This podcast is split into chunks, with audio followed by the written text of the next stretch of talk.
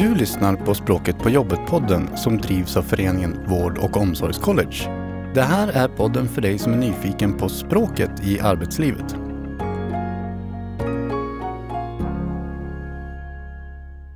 Välkommen!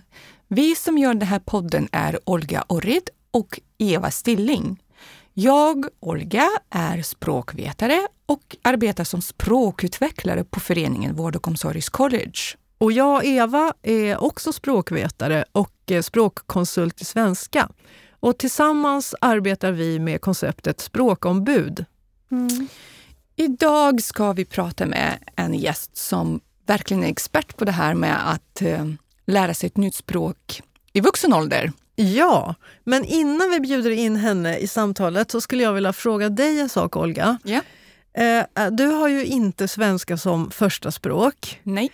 Utan du har ryska och ukrainska Ja. som modersmål eller första Ja. språk, vad Mm. man nu säger. Men sen talar du ju också ryska och franska och engelska.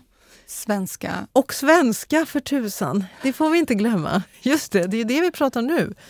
Eh, och jag pratar ju också engelska och svenska är mitt modersmål. Mm. Och så pratar jag italienska som jag har lärt mig i vuxen ålder i Italien. Mm. Och då undrar ju jag, vilka av alla dessa språk som vi pratar är de som brukar kallas för andra språk? Mm. Eh, De som brukar kallas för andra språk, det är de språk man lär sig i det vad ska jag säga, nya landet man flyttar till och, och det språket som talas i det landet. Så om vi säger så, jag flyttade till Sverige och lärde mig svenska i Sverige och bor i Sverige. Och eh, det finns, om man pluggar i tyska i skolan, Just det, som jag gjorde i Ja, högstadiet. och- då används det som främmande språk eller moderna språk brukar man också kalla det. Okej. Mm. Mm. Ja, Mm. så alla dina språk som du har lärt dig på plats i ett annat land är dina andra, språk? Mm. Okej, bra. Men jag är jättespänd på att gräva lite djupare i det här med andra språk och, eh, och i vad, vad, vad som händer och hur det går till att lära sig ett nytt språk i vuxen ålder. Så är det inte dags att bjuda in vår gäst? Absolut. Eh, varmt välkommen Ingen Lindberg, professor emerita på Stockholms universitet. Vi är jätteglada att du kunde komma hit till det här studion och prata med oss. Trevligt att vara här. Mm. Och Inger. Ja. du, du har ju ägnat dig åt det här med tvåspråkighet under lång, lång tid. Ja, Kan inte du berätta lite kort om dig själv?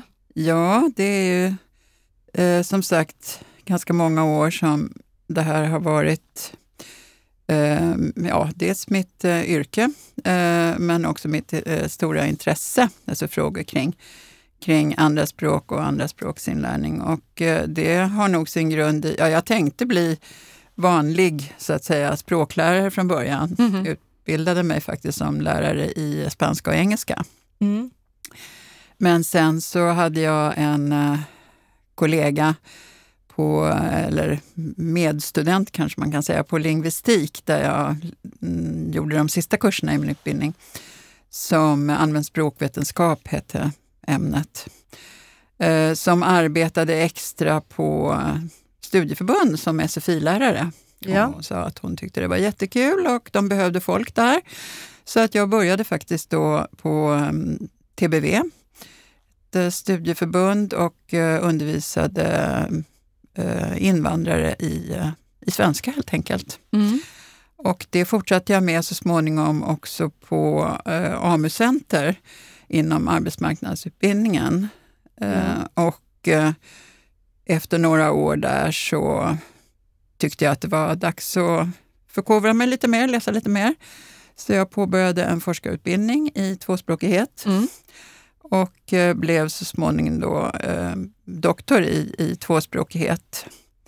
Och eh, med det också fortsatte jag. Jag forskade kring tvåspråkighet, eller rättare sagt kring klass, eh, vad som händer i klassrummet i, när man undervisar i svenska som andraspråk och när Mm. man eh, är, är elev i ett sådant klassrum eh, för min avhandling. Men sen så har jag fortsatt att forska kring frågor som är, ligger väldigt nära just undervisningsaspekterna eh, och vad det innebär att undervisa i, i svenska som andraspråk utifrån de, den forskning som finns som, som säger en hel del om hur det går till att lära sig ett andraspråk på det sättet. Just det.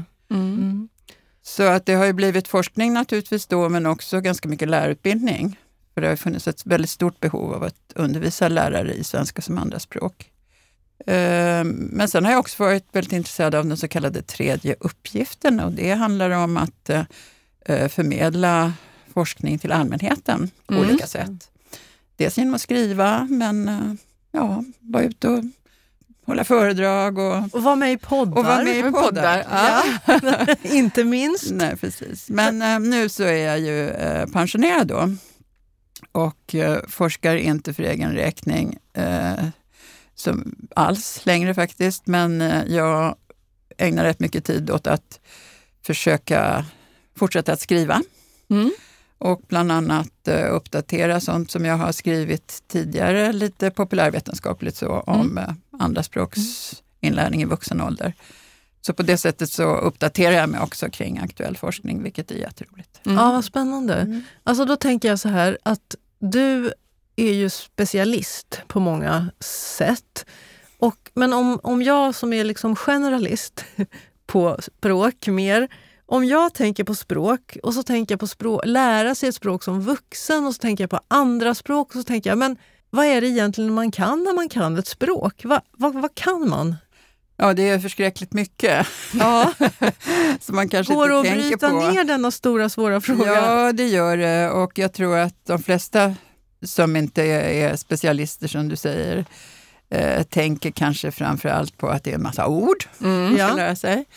Och det är kanske den tyngsta uppgiften faktiskt. För det handlar ju inte bara om eh, tusen eller fem tusen eller tiotusen ord om man ska fungera fullt ut som vuxen i arbetsliv och så vidare, utan långt mycket mer. Så ord handlar det naturligtvis om. Sen så handlar det om att sätta ihop de där orden på ett begripligt sätt. Mm. Eh, och då brukar vi eh, tala om det som grammatik. Mm. Eh, och sen så måste man kunna uttala de där orden. Eh, inte bara de enskilda orden utan hela fraser och meningar på ett sätt som eh, eh, gör att man kan mm, göra sig förstådd. Ja. Mm. Eh, alltså uttal. Och Mm. det kan ju, alla, på alla de här punkterna så skiljer sig språk väldigt mycket från varandra. Men sen så räcker det inte med det, utan man måste också Ehm, sätta sig in i vad som är kulturellt gångbart, hur man ställer frågor i olika situationer, hur pass direkt man får vara, eh, om man varierar sitt språk i förhållande till eh, hur gammal den man talar är, är, eller eh, om man är i en speciell situation på jobbet, hemma. Ja, det där är ju liksom saker som har med, med mycket med kulturen i det nya, nya landet att göra. Just det.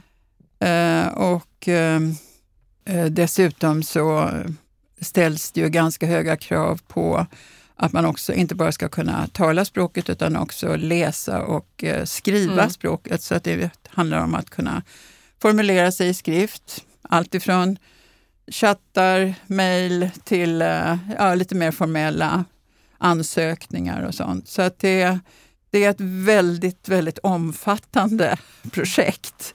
Och det är kanske det som eh, många som uttalar sig om eh, hur lång tid det bör få ta och så Mm. vidare inte riktigt eh, inser hur mycket arbete och hur lång tid Mm. det kan handla om det här. Och det varierar dessutom från individ till individ beroende på en massa olika saker som jag tror att vi kommer in på senare. Men Mm. det är klart att eh, utbildning spelar, tidigare utbildning spelar roll och också vilket språk man har i bagaget. Mm. Om man har ett språk som liknar svenska mycket eller är långt ifrån. Och skriftsystem varierar ju också i olika språk. Så att Mm. det, det, det tar lång tid för alla kan man säga, men eh, det tar väldigt mycket längre tid om man har de flesta av de här faktorerna som spelar in emot sig så att säga. Just det. Mm. Mm. Så då menar du att det handlar inte så mycket om vilja bara? Nej, det gör det inte. Man kan kanske önska att det, gjorde det lite mer för att eh, min erfarenhet att är att de allra flesta som kommer som vuxna till ett nytt land för att leva och bo och arbeta här, de vill inget hellre än att lära sig språket. Så att, eh, det är inte viljan det kommer an mm. på i första hand. Eh, men däremot så, så kan ju motivationen svikta eh, under den här processen. Inte minst därför att man själv har trott att det skulle gå mycket fortare och lättare. Just det. Just det. Mm. mm. Mm. Och utan motivation är det tungt. Mm. Känner du igen det, Olga, från när du kom till Sverige? Det här med motivationen. Att man känner själv att gud, ska det behöva ta så här lång tid? Varför kan jag inget bättre redan? Ja, det är framförallt, tror jag, att när den här första stadiet när man inte kan tills man börjar kunna lite, det tror man att det går fort. För att helt plötsligt förstår man saker som man inte förstått tidigare. Men sen, det man kommer in i en sån här tillstånd eller nivå där det är svårt att liksom börja märka vad som har blivit bättre. Och där kan vara så här att om man inte eller om man, jag kan prata om mig själv, att, att, det kräver väldigt mycket självmedvetenhet, att jag måste anstränga mig, att nu ska jag lägga märke till vad jag gör fel. För att annars, man når ju en nivå där man blir förstådd relativt snabbt, men sen att bli ännu bättre och ännu bättre, den motivationen, den måste förstås ju upprätthållas, både av mig men också av eh, för mig blev det ju också att, att det här omgivningens reaktion på hur bra svenska eller vad det nu är du pratar om, att jag tänkte, ja men okej, nu ska det bli ännu bättre, ännu bättre, ännu bättre. Vad det nu kan innebära att bli bättre. För mm. att liksom det, men det är klart, det är, liksom, det, det är svårt att hålla den liksom konstant på ja. samma nivå. Ja. Mm.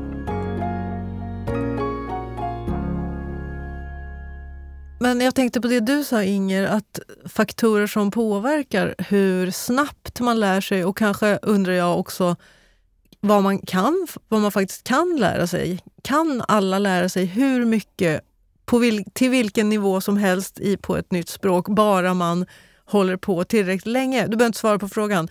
För vad jag egentligen ville fråga var eh, nämligen, vilk, liksom förutom du, det du sa, språk, hur nära språken ligger varandra, det nya och de, det, det eller de språk man redan kan. Och du, du nämnde utbildningsbakgrund och du nämnde kanske något annat också. Men vad, vad, finns det fler faktorer som påverkar? Ja, motivation var ju en av dem. Finns det fler faktorer som påverkar hur svårt eller lätt eller snabbt eller långsamt det kan gå att vara att lära sig det nya språket? Ja, det gör det definitivt. Jag skulle gärna vilja tillägga det när det gäller motivationen. Det jag, det jag tog upp här var ju den egna motivationen som alltså kan svikta på grund av att man själv tycker att det känns hopplöst och man inte lär sig tillräckligt fort och så. Men den kanske viktigaste motivationen den, den är ju relaterad till, till omgivningen. Mm. Alltså i vilken utsträckning man, man får den bekräftelse mm. som man hela tiden behöver i alla situationer när man ska lära sig nya saker. Att det verkligen äh, händer någonting och att, man, att det uppskattas, det man, det man kan. Mm. Och om man då möter negativa attityder, inte bara kring, kring språket utan till, till sig själv som individ, eh, i, i, i um, sin yttre miljö så, så påverkar det naturligtvis motivationen. Så du, du menar att det går långsammare att lära sig ett språk om man inte känner sig trygg eller väl bemött? Eller? Det vågar jag nog säga. Ja. Att, äh, även om det kan vara väldigt svårt att, att fastställa mm. i forskning så, så, så finns det ändå forskning som, som äh, äh, väldigt klart visar hur, hur oerhört viktig omgivningen är för att man ska orka fortsätta den här resan som ju faktiskt varar resten av livet kan man säga. För att så är det ju faktiskt, man fortsätter mm. att utveckla språket. Men eh, det är ju också så som Olga var inne på här, att eh, den första delen, alltså när man kommer upp till en nivå där man kan kommunicera lite, lite fritt sådär i, i vardagliga samtal det går relativt fort, tycker en del. Och man känner sig liksom också styrkt utav det. Sen är det, kan man säga, svårare och svårare att gå från plattform till plattform. Just det. Eh, och det är också skillnader som, man, som märks mycket mindre. Både för, för, en, för en själv men också för de som, som eh, man kommunicerar med. Eh, men om vi nu talar om andra faktorer som du frågade om här Eva, så är alltså, ålder är ju naturligtvis en, en viktig faktor och frågan är om man... Det finns ju forskning som visar att kanske redan vid tio års ålder eh, så finns det någon slags gräns för hur eh, alltså om man börjar senare än tio års ålder, så når man inte upp till en nivå där de som har fått språket med sig från början oftast befinner sig då. Okay. Eh, men det betyder absolut inte att man, kan, eh, att man inte kan lära sig ett andra språk på väldigt, väldigt höga nivåer. Men det finns alltså drag i språkanvändningen som kan visa på att här, här finns det eh, ett annat språk i botten eller flera andra språk i botten, vilket ju inte alls behöver vara negativt på något sätt. Men sen är det ju tid och ja, i vilken utsträckning man kommer i kontakt med ett varierat språk som, som eh, påverkar hur hög slut, och, slutnivån blir och också jobbar med språket naturligtvis. Men åldern har ju betydelse, större och större betydelse ju äldre man blir kan man säga. Och det har ju, det har ju att göra med kända faktorer. Inte minst då att man ja, får sämre minne, minnesbehållning. Man får jobba mycket mer för att komma ihåg. Till exempel, eller framförallt ord då, mm. handlar det faktiskt om. Eh, men det handlar också om att man socialt eh, sett eh, har färre kontaktytor när man är äldre. Just det. Man har inte ett lika rikt socialt liv, eh, umgås inte lika mycket med människor ur, ur olika eh, miljöer och så och får inte lika mycket språklig stimulans helt enkelt mm. som, som eh, äldre. Eh, och den skillnaden kan ju visa sig ganska tidigt.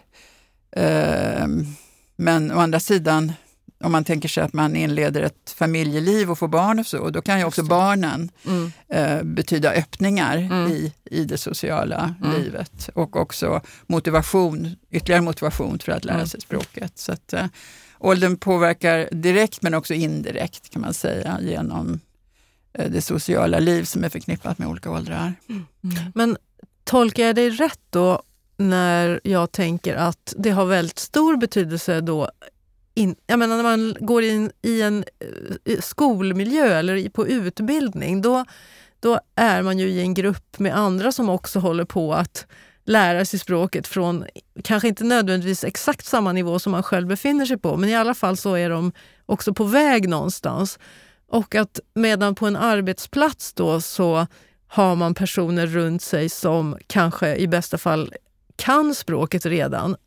Men då undrar jag, är det självklart bara för att man är på en arbetsplats att man omedelbums lär sig till exempel svenska då eftersom det finns svenskar där? Nej, så är det ju inte. Varför är det inte eh, så? Nej, därför att man kan inte ta in språk som är på en nivå som är för långt ifrån den nivå man själv befinner sig Och det är ju det som undervisningen bland annat kan reglera då. Alltså en lärare har ju utbildning för att eh, anpassa sin undervisning och långsamt liksom, successivt mm. höja nivån eh, så att man går framåt, inte bara står och stampar. Eh, men när man kommer ut i, eh, i arbetslivet till exempel, det, där träffar man ju inte språklärare som anpassar sitt språk eh, efter eh, hur de uppfattar att man själv talar svenska, utan det går ofta väldigt fort. Man talar fort. Mm. Och Eh, man anpassar inte kanske på det sätt som, som skulle vara mest produktivt i sammanhanget. Eh, men framför allt så är det väl så att man kommer inte till tals själv särskilt mm, mycket just överhuvudtaget. Eh, många kanske tycker att man skonar den som kan mindre språk genom att inte fråga så mycket eller kräva mm. att, personen... Eller att det tar så lång tid att kommunicera med den så precis, man orkar inte, man låter bli. Precis, precis absolut. Eh, och då blir det ju ofta så, inte minst i, i sociala situationer på en arbetsplats, att man eh, själv att man blir, blir ställd utanför och det är en ganska svår sak att ta sig in i de mm. samtalen för att de eh, Ja, man blir inte inbjuden helt enkelt och även om man blir inbjuden så kanske man märker att och många tycker det är jobbigt liksom, att det tar tid som du säger eller att man måste förklara allting. Och, och, och själv så kan man också tycka faktiskt att det är ganska skönt ibland att slippa delta, för det, det tar väldigt mycket på krafterna. Mm. Och pauser behöver man ju för att man ska vila sig lite och då kan man ofta tycka att pauserna i arbetet blir nästan jobbiga. Och hjälp, då måste jag snacka svenska istället för att... Nu måste jag eh, anstränga mig jättemycket för att förstå vad, vad, vad alla säger här och dessutom för att eh, eh bli delaktig på olika sätt. Så det, det, är lite dubbelt det där faktiskt. Men, men eh, att vara på en arbetsplats utan att kunna bli en del av arbetsgemenskapen, som ju förutsätter språk, det, ja, det kan vara ganska jobbigt. Mm. Och inte bara eh, för att man inte lär sig något språk, utan man kan också känna sig väldigt ja, isolerad och exkluderad. Vad händer i vår hjärna när vi måste ju då kommunicera på ett nytt språk i vuxen Ja, det, det, upptar ju väldigt mycket av vår, vår kapacitet. Mm. Liksom. Mm. Och eh, det här med att eh, på, en, på en arbetsplats eh, så är det ju ofta så att yrkesspråk och eh, arbetsuppgifter och, och eh, social samvaro, det, det vävs ihop. Mm. Så det är inte så att det är bara på rasterna som man, som man umgås socialt och, och bara bakom skrivbordet som man ägnar sig åt, åt uh, sina arbetsuppgifter och yrkesspråk och så, utan för det mesta så pågår ju den här sociala samvaron överallt. Och det kan vara väldigt stressande för den som, som fungerar på sitt andra språk då, för att då måste man vara väldigt, väldigt upptagen med att få språket att fungera i samband med arbetsuppgifterna. Om man då samtidigt ska komma med någon synpunkt på något tv-program igår eller berätta mm. vad man ska göra på helgen eller något annat sånt, då kan det bli otroligt jobbigt därför att eh, man har svårt med simultankapaciteten på ett andra språk mm. som ju inte alls behöver vara ett problem om man får tala ett språk som är helt automatiserat. För det är ju det det handlar om, att man språk som man har med sig från början, från tidig barndom, de är ju väldigt grundligt förankrade och därmed också automatiserade på ett sätt som man kan göra tusen andra saker mm, samtidigt som man, som man pratar eller skriver, eller ja, skriver kanske inte, men i alla fall kommunicerar. Så att eh, på det sättet så, så blir man också ja, tröttare helt mm. enkelt av att fungera på ett andra språk. Även om man är ganska avancerad användare mm. av språket faktiskt. Mm. Det är inte bara på, på tidiga stadier. Mm. Det märker jag. Mm. när jag blir trött. Ja, och det, jag märker det på dig också ibland. Mm, det har du nämnt tidigare också. Ja. ja. när du har pratat länge eller så, att det mm. smyger sig in också. andra. Ja, just det. Mm. Men jag tänkte fråga en annan sak som handlar lite om... Du nämnde också så här, det här med att vara sig själv. Mm. Och eh, vad som händer. Jag kan ju också bara gå till mig själv. Eh, att eh, nu kanske eh, jag når den nivå av mig själv mm. Mm. innan jag, alltså på, det, på mitt modersmål. Att jag mm. tror att jag, det är ungefär samma sak som om jag skulle prata mitt modersmål. Även om det finns ju vissa grejer som jag inte eh, fortfarande inte har med mig svenska. Att, att jag, senast sa jag till dig, Eva, att jag, ja, men jag är roligare på ryska för att jag kan ju referera till så massa andra saker som jag inte ännu kan göra det på svenska. Så vad händer med ens identitet när man liksom flyttar till ett annat land, börjar, måste börja lära sig ett annat språk? För du har ju också skrivit om det och pratat mm. om det. Mm. Jo, alltså kopplingen mellan språk och identitet är väldigt intressant. Eh, och eh, många upplever ju att eh, man förlorar en del av sin mm. identitet när man tvingas presentera sig själv och vara sig själv mm. så att mm. säga på ett, på ett andra språk. För det är ju väldigt mycket genom språket som vi, som vi visar vem, vilka vi är. Mm. och om man då inte kan uttrycka sig fullt ut så så upplever man själv och kanske också de man talar med som att man ja, är lite dummare än vad man är. Liksom. Mm. Inte bara dummare utan också kanske lite barnsligare. Man kanske uttrycker sig lite enklare, enklare mm. än, vad, än vad man gör på sitt modersmål. Och eh, utan att tänka på det så kan man då, om man möter en person som, som, som är i, i början av sin språkinlärning och också har de här med lite mer förenklade språket så kanske man helt instinktivt kopplar ihop det med att, att man inte har tillräckligt mycket kunskaper eller att man mm. inte är så smart eller mm. ja, på annat sätt eh, inte lever upp till någon slags förväntningar. Och det, det är ju väldigt mycket belagt i forskningen att det, det här är verkligen en, en, en, fråga som är jätte, jättesvår för just vuxna mm. som, som eh, tvingas då på väldigt kort tid fungera på ett språk och inte bara kommunicera, göra sig förstådd och förstå, utan också framställa sig själva som en kompetenta. Som den kompetenta som person. Den, den jag är. Precis, mm. precis.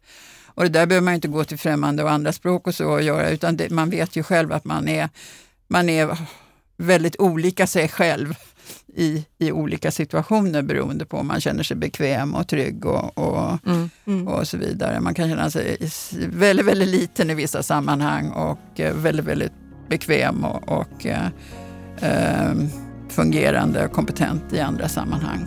Mm.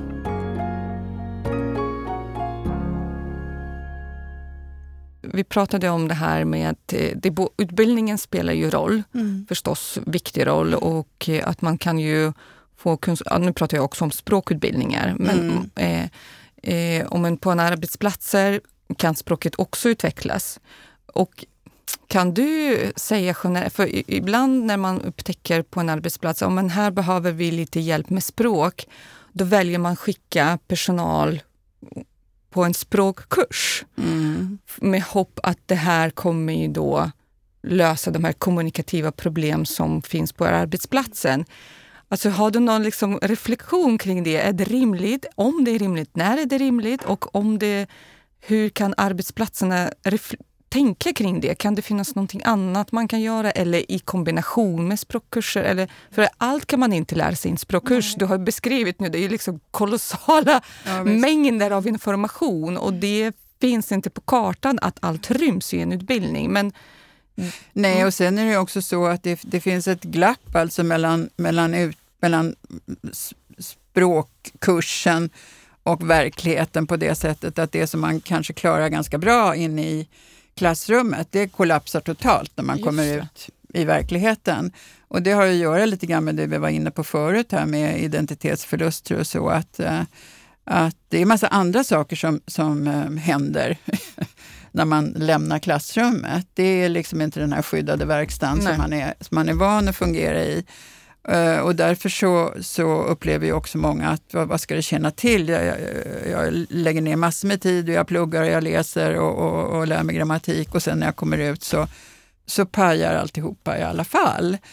Uh, så att jag tror att det är otroligt viktigt att man ganska tidigt kommer ut och får pröva sina vingar så att mm. säga på gott och ont. För det kan ju också vara rätt så jobbiga saker man råkar ut för när man blir diskriminerad på grund av att man inte mm. eh, kan uttrycka sig i, eh, i, olika situationer och så. Och då är det viktigt också att man får, får, får hjälp med att och, ja, få tala om det och få, få, få liksom förståelse för för hur det kan upplevas, men också verktyg för att klara av mm. sådana situationer när man råkar ut för det nästa gång. Uh, och därför så tycker jag att, att, att kopplingen till, alltså språkutbildningens koppling till, till arbetsplatsen eller ja, arbet, yrkesrollen är oerhört viktigt på ett ganska tidigt stadium. Alltså det finns ju en massa grundläggande saker som mm. är gemensamt för, för all eh, språkanvändning som man absolut måste ha som en, som en säker grund. Men sen också för motivationen att man känner att det här är verkligen det jag behöver. Det. det. här är verkligen det som jag får användning för. Och då måste det finnas en, en ganska eh, stark koppling mellan eh, utbildning och eh, ja, arbetsplatsen eller de uppgifter som man förväntas klara. Mm. Eh, och därför så, så, så tror jag mycket på att man kommer ut tidigt men får också en, en eh, vidare språkutbildning då som är, som är starkt kopplad, inte bara till yrkesspråket, för det är ganska lätt att få tag på. Jag menar eh, facktermer och sånt. Mm. Det, men Men också hur, eh, alltså hela kulturen som vi var inne på förut på en arbetsplats. Hur, hur, hur det fungerar, hur, hur, man, hur umgås med, med varandra och ja, överhuvudtaget uh, upprätthålla sin vuxen identitet i sociala relationer och, och, få lite kläm på vad som är lämpliga samtalsämnen och, och, och så vidare. och så mm. vidare. Uh, men också uh, att man får komma på själv att det här har jag svårt för, så att man kan gå med det till språk klassrummet eller språkpedagogen eller hur det nu fungerar. Så, det, det, här, det, det här, hur fungerar det egentligen? Mm. Hur ska man säga det här på rätt sätt? Eller vad heter det här? Och, så att um, absolut en, en, en, en fortsatt kontinuerlig, under ganska lång tid skulle jag säga att många känner behov av det efter att ha fått grundutbildning då mm. på vanlig språkkurs en fortsatt kontinuerlig möjlighet att, att utveckla sitt språk i relation till, till sitt yrke tror jag är absolut den bästa lösningen. Mm. Och Vad skulle då i så fall behövas från en arbetsplats för att kunna... För du sa att det är viktigt att den personen börjar komma ut tidigt mm. eller fortsätta. Mm. Finns det några faktorer på arbetsplats som behöver vara på plats för den personen, för du sa att då måste man kunna utöva arbetsuppgifter och så. Hur tänker du kring det kopplat till att eh, av vissa kanske tycker att nej, men det är lite jobbigt för att personen inte behärskar väl? Ja, mm. ja nej, men det handlar ju om att, att uh, man måste förbereda arbetskamrater och chefer och, och arbetsplatsen i sin helhet mm. Uh, för, för vad det vad man, hur, hur de kan medverka till att kommunikationen och, kommer att fungera och att eh, det blir en, en språkutveckling också på arbetsplatsen. Och det, det är inget självklart, utan det behöver man som medmänniska kunskap om. Och det tror jag kanske är, är där, där har vi den största okunskapen, alltså medvetenheten om eh, hur viktig roll man spelar eh, som samtalspartner och mm. som, eh, som medmänniska i eh, eh relation till, till eh, invandrare eller ja, eh, personer som inte fullt ut behärskar språket på en arbetsplats. Och, bara, och det behöver inte vara rent språkligt, utan det kan ju bara det handlar om sådana små gester liksom för att mm. visa att, att man är välkommen att man eh, blir, blir behandlad som en vuxen, kompetent mm. person eh, men också får förståelse för att det tar lite tid ibland och kan behövas, eh, saker kan behöva upprepas. Och att man kanske inte kan kräva att man kan göra alla de här sakerna på en gång mm. som man kan, som vi var inne på förut. Ja, allt det där behöver, behöver eh, alla på arbetsplatsen känna till. Mm. Är någon slags språklig medvetenhet. Ja, absolut. Mm. absolut. Och då tänker jag också på det här att det låter ju då som att kan, man kan inte lägga allt ansvar för språkutvecklingen på den som ska utveckla sitt språk utan att det måste ja, det vara ett gemensamt. Ja, det är allas ansvar. För jag menar, kommunikation är ju alltid en fråga om, om uh, fler parter än en och det betyder också att alla har ansvar för att kommunikationen fungerar. Mm.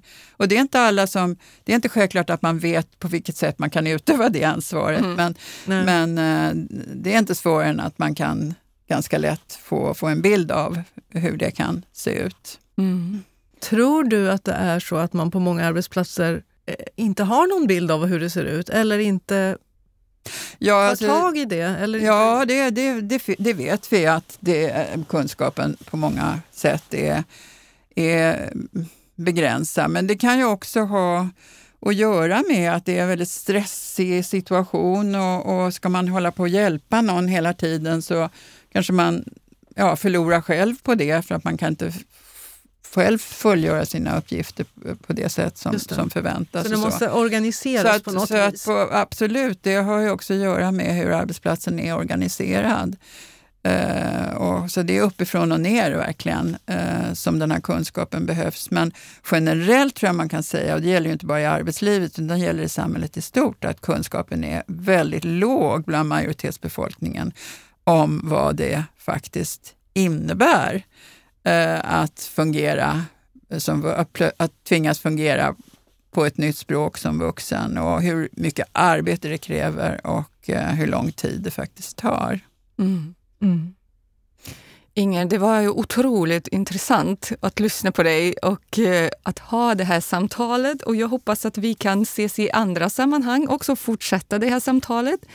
Men för idag tänkte jag att innan vi avslutar um, för att våra lyssnare, vi heter Språket på jobbet-podden då och våra mm. lyssnare är ju eh, de som är ute på arbetsplatser. Och eh, jag tänker så här, skulle du kunna skicka någonting till våra lyssnare, det här med tanke på arbetsplatser och språkutveckling, några två korta saker som man kanske behöver tänka på eller ja, som medskick? Ja, det är väl lite grann av det som jag redan har mm. sagt här faktiskt, att man eh, tänker på att eh, på olika sätt bjuda in. Eh, både bjuda in till sociala samtal men också uppmuntra till aktiv delaktighet eh, för den som, som kanske inte som kanske hellre drar sig lite tillbaka för att eh, eh, man inte känner att man har tillräckligt med språk för att göra sig själv rättvisa. Men eh, att också tänka på att det att man försöker att göra sig själv förstådd och, och um, kanske förtydliga, förklara, lyfta upp språkproblemen på bordet brukar mm. jag säga. Man talar om det. Vill du eh, att jag ska rätta dig? Eller fråga om, om, om det är någonting du inte förstår. Och, eh, men också att man eh, tänker på att man i sina försök att förenkla inte infantiliserar den man talar med, utan man försöker att komma ihåg att det här är faktiskt en, en vuxen, högst kompetent person. Det enda problemet här är att ehm, eh, språket inte har, mm. har utvecklats tillräckligt långt för att vi ska kunna kommunicera precis som jag gör med andra. Men, eh, men för övrigt så just det här med att man känner sig inkluderad och välkommen och också får bekräftelse för den man är och vill vara. Uh, oavsett vilket språk man då använder. Om man då väx kan växla till engelska kanske för de som kan det. Eller, ja, man, man använder sig av de medel som mm. finns helt enkelt. Mm. Tusen, tusen tack Inger för att du har varit med oss här idag. Innan vi säger tack och hej så Ja, jag vet, tycker att vi gör som vi brukar. Olga, jag vill veta, vad tar du med dig härifrån? Mm. Uh, alltså, jag tar från, med mig från det här samtalet att uh, språkinlärning och utveckling, det är liksom livslångt projekt som jag förstått. Både förstått och vet själv för att jag är i den situationen, så det är inte bara det. Men också det här med ett allas ansvar. För jag måste erkänna att det är liksom, när jag gick i skolan i Sovjet, det var lite samma syn där, att det är bara jag som ska liksom prestera. Så, och det är verkligen inte så när jag tänker... Eh, det är ju allas ansvar. Det, alla har sin roll. Och jag förstås ju måste anstränga mig, självklart, utan tveka. Men jag måste göra det i, i kommunikation med någon annan. Mm. Eva, och du?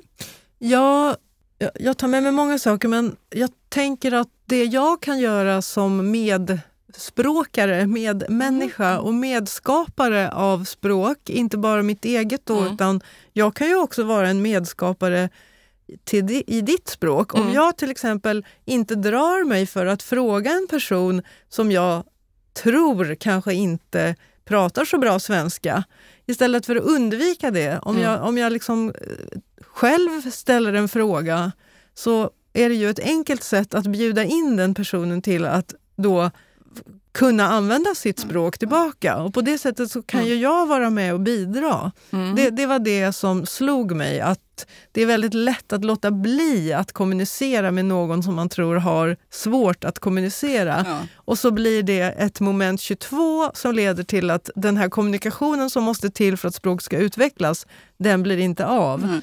Och så tror jag att det är även på många arbetsplatser. Så jag tänker, nu ska jag inte dra mig för att fråga den som jag tror inte kan svenska riktigt bra, utan tvärtom, mm. våga.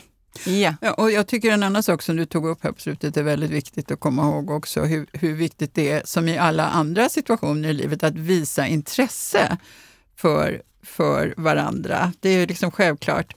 Och, och om man då avstår från det av skäl, för att språk, språkhinder, ja, då, då går man miste om väldigt mycket som, Ja. som kan betyda oerhört mycket för motivationen och för de sociala relationerna. Mm. Så att, och då kan man ta, ta till vilka språkliga medel som helst, tycker Ja. jag. För det, det är ett primärt syfte i sig, att, eh, att kommunicera oavsett på vilket språk.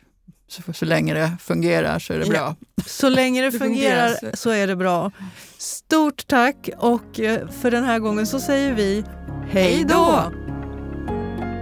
Du har lyssnat på Språket på jobbet-podden med Olga Orrit och Eva Stilling. Podden drivs av föreningen Vård och omsorgscollege.